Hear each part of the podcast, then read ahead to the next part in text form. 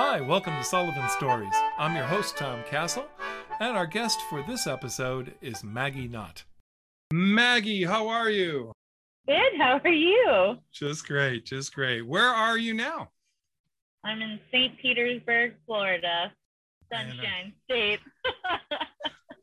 Are you on a ship or at home? uh, right now, I'm at home. We actually just got back from a trip yesterday. I'm currently working on the research vessel Weatherbird 2. Oh, and what kind of research do they do? Uh, pretty much running the gamut. It's a lot of mapping, um, anything from sediment samples to a lot of CTDs. Uh, we've got a really cool trip coming up with the US Navy. We're not really sure exactly what that's going to entail yet, but that's about a month like a week long trip coming up.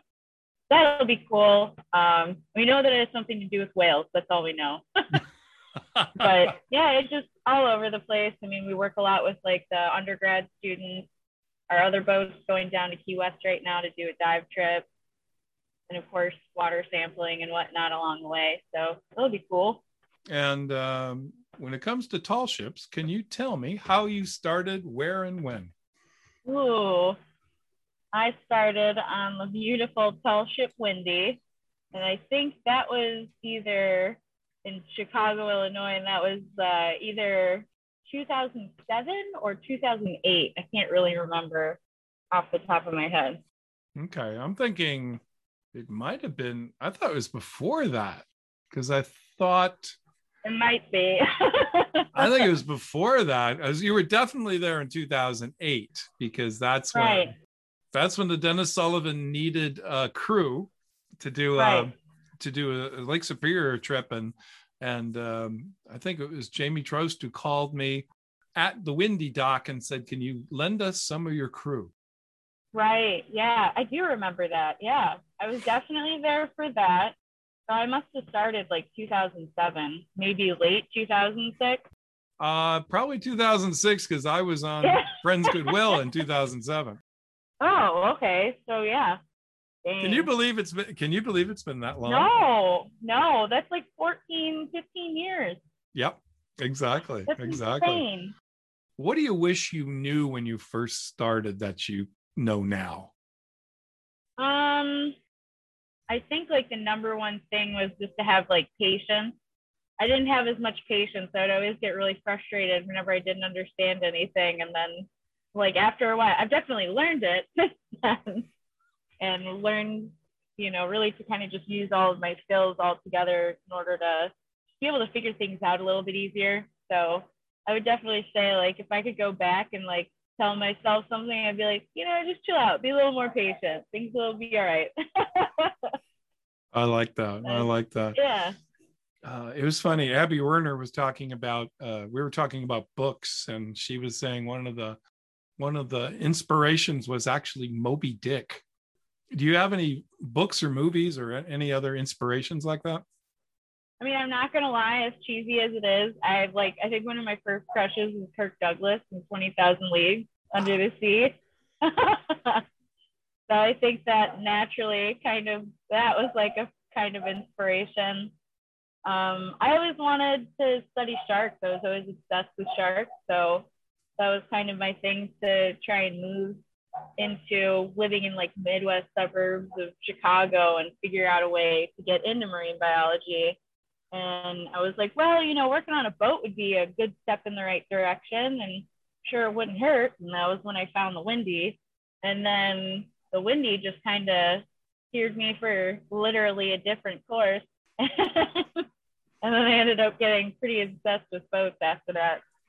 And still there 15 years later. Oh man, that is for that is for sure. Um, who um, who are your mentors um, as you were going along? Uh, I think to start with, one of the people that like just gave me a shot, like straight out of nowhere, would be Bob Marthai, the guy who built Windy. Yeah, I remember like he. I didn't have any boat experience really. Like I had some, you know, having a boat on the lake with my family. That was about it. And I just thought it was so cool in my interview. And I think he also just kind of thought that my last name was funny. So he had like a joke about that. But that was like one of the coolest things to have somebody like so kind to like take me on, not having any experience and just having, you know, belief in me. It was pretty awesome. Yeah. Yep. Ashley's Book of Knott. Yeah. Margaret Ashley's Book of Knott. Did you know that was my middle name too? No. What? Ashley. Yeah. Destiny. You had no choice in this matter whatsoever. I didn't. I did not. Oh. uh, Captain Tiff, duh. That's just a given. And I'm not just saying this because we're like talking about Sullivan right now. Like, hands down, she was one of the most inspiring people to me in the maritime industry. And like one of the reasons she was so inspiring is because like even though she could be the captain, she was just like awesome to her crew all the time. She would still like sit there and just like stand belaying pins and like still be doing work just because she loved it so much. Like that was the coolest part and the most inspiring thing. So I'd say her. Um, I mean, the captain I work with right now is pretty awesome. I really, really like Captain Boomer, and he's taught me a lot as far as like research like working on research vessels and the patience that guy's had is incredible. So yeah, of course, Thomas, you don't kid yourself. We're talking about the cowboy boot uh, incident. I remember. Oh yes, I still have my. I got boots up there right now, buddy. Don't you worry. That's actually the fellow who first took me sailing the very very first time was uh, going around the world with Arthur Kimberly on Romance, and he either wore no shoes at all or he wore cowboy boots. My man. because they're great to go aloft in, you know, and when the shrouds come, you know, go down to like two inches, you can still stick that boot in there. So mm-hmm. I always think about that. What's your biggest failure and what did you learn from it?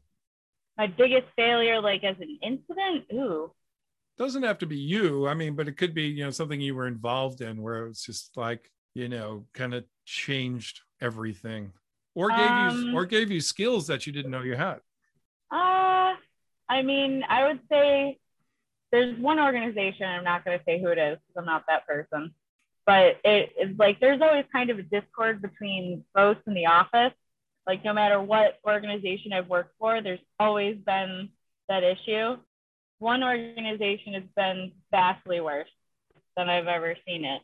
And it is pretty common. I think it's something that needs to be recognized in the maritime industry. I think a lot of people in the office side don't realize how undervalued the crew really is and how much the boats need the work and how important that is. And and the worst part about it, I'd say, like that I experienced as a failure maybe, is that I almost like want to get out of working on the water side and get into the office side to try and change that because it's just so repetitive everywhere you go. It's just it's it is a failure, you know, and especially with tall ships, it's already a dwindling art, and it really sucks when you see people who are just like taking advantage of it, getting these fat salaries, while the crew make like penny, like chump change, and they're doing majority of the work.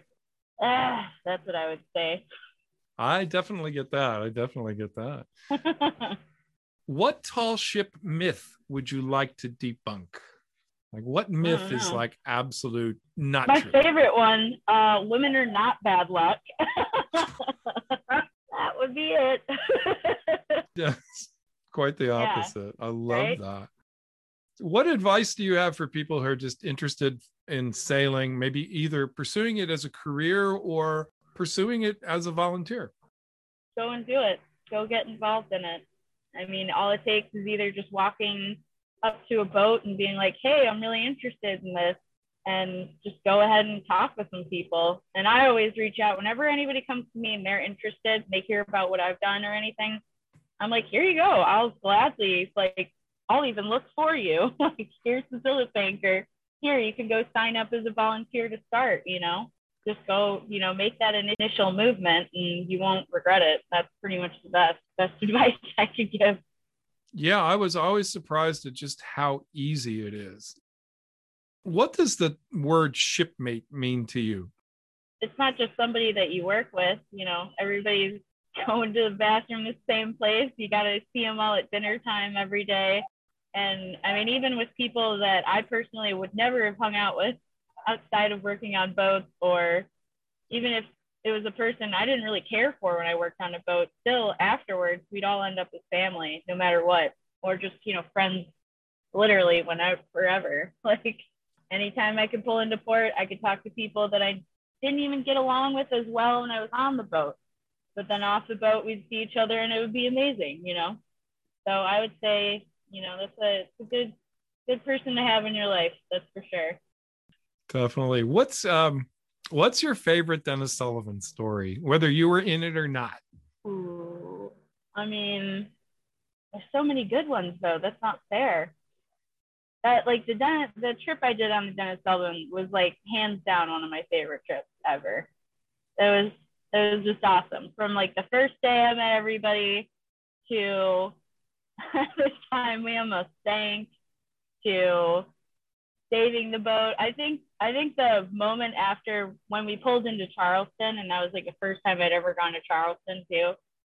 Um, we had some issues on the boat that were pretty hairy, and also I was like really really new. It was like my first long distance transit. So I'd like was kind of ignorance is bliss sort of deal.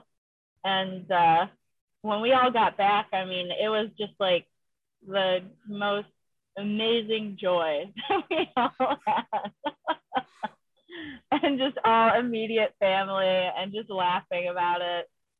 Um, I don't know if you really want me to go into detail about it. I don't know if we, I don't want to talk badly or anything or say anything out of line, but I mean, it was it was a hairy thing. I was having a blast. I was awesome, but, but other people were definitely like damaged years after. I think now we'll save the we'll save the the other parts of those stories for the for the bar. I think. It, yeah, yeah. But um, yeah, I, th- I, think so much so much of it is just the stories. It's just you know, yeah. after the ship is you know the ships are gone or you're at another port or another ship you still take those stories with you. That's hugely important. It is. It is. I mean it's something that like makes you. And even those times when like you go through it you don't even realize how like just you don't appreciate like the event right then and there it's like the storytelling afterwards that like really helps you appreciate it and, you know, kind of laugh at things, whether they were good or bad. So I agree 100%. I love it. Well, Maggie, thank you for being on Sullivan Stories. And if you are a past or current professional crew member and would like to be part of the podcast or just have a story you'd like to share, please uh, write to me at tom at tomkastle.com. That's T O M at T O M K A S T L E.com. Thanks so much, Maggie. Thanks.